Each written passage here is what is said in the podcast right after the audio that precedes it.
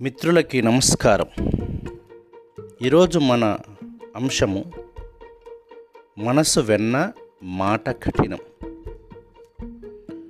చాలా సందర్భాలలో పిల్లల పెంపకంలో మన హృదయంలో పిల్లల ఎడల ఎనలేని ప్రేమ ఉంటుంది.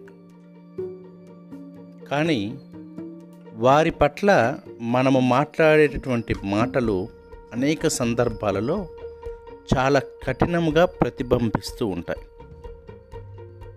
మన మాట మాట్లాడే తీరు చాలా సందర్భాల్లో రైజ్డ్ వాయిస్లో ఉంటుంది.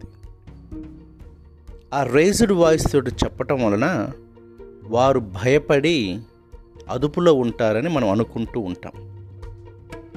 కానీ ఈ రైజ్డ్ వాయిస్ వలన మనకు తెలియకుండానే పిల్లలకి కూడా తెలియకుండానే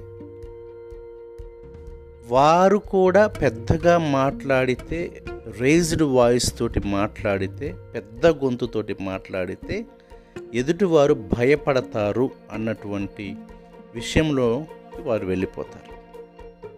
మనము గమనించవలసింది ఏమిటంటే మనము చెప్పవలసినటువంటి మాట ఎదుటి వ్యక్తి ప్రశాంత వదనముతోటి అర్థము చేసుకునేలాగా చేయటం. ఒకసారి గుర్తుంచుకోండి. మాటతోటి మనస్సులు గాయపడతాయి. మనుష్యులు దూరం అవుతారు నీ మనసులో ఎంతో ప్రేమ ఉండవచ్చు అభిమానం ఉండవచ్చు ఆప్యాయత ఉండవచ్చు. మన మనస్సు మన హృదయము వెన్న కంటే శుతిమెత్తగా ఉండి ఉండవచ్చు సెన్సిటివ్ అయి ఉండవచ్చు. కానీ మన హృదయములో ఉన్న ప్రేమ మాటలలో ప్రతిబింబించినప్పుడు పిల్లల్లో ఎనలేని కాన్ఫిడెన్స్ పెరుగుతుంది. కాబట్టి ప్రేమైన తల్లిదండ్రులారా పిల్లల్ని పెంచేటటువంటి క్రమంలో మనము ప్రశాంత వదనముతోటి మానసిక ప్రశాంతత మొదటిగా ఉండాలి.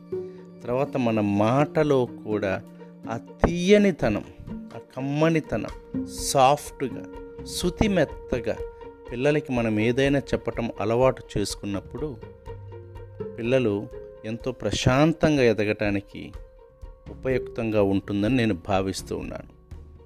చాలా దేశాలలో పెద్దగా మాట్లాడటాన్ని ఎంతో పెద్ద సమస్యగా చూస్తారు. కానీ మన దగ్గర ఎంత పెద్దగా మాట్లాడితే ఎంత అరిచి మాట్లాడితే వీడు అంత శక్తిమంతుడు అన్నటువంటి విషయంలోనికి వెళ్ళిపోతున్నాడు.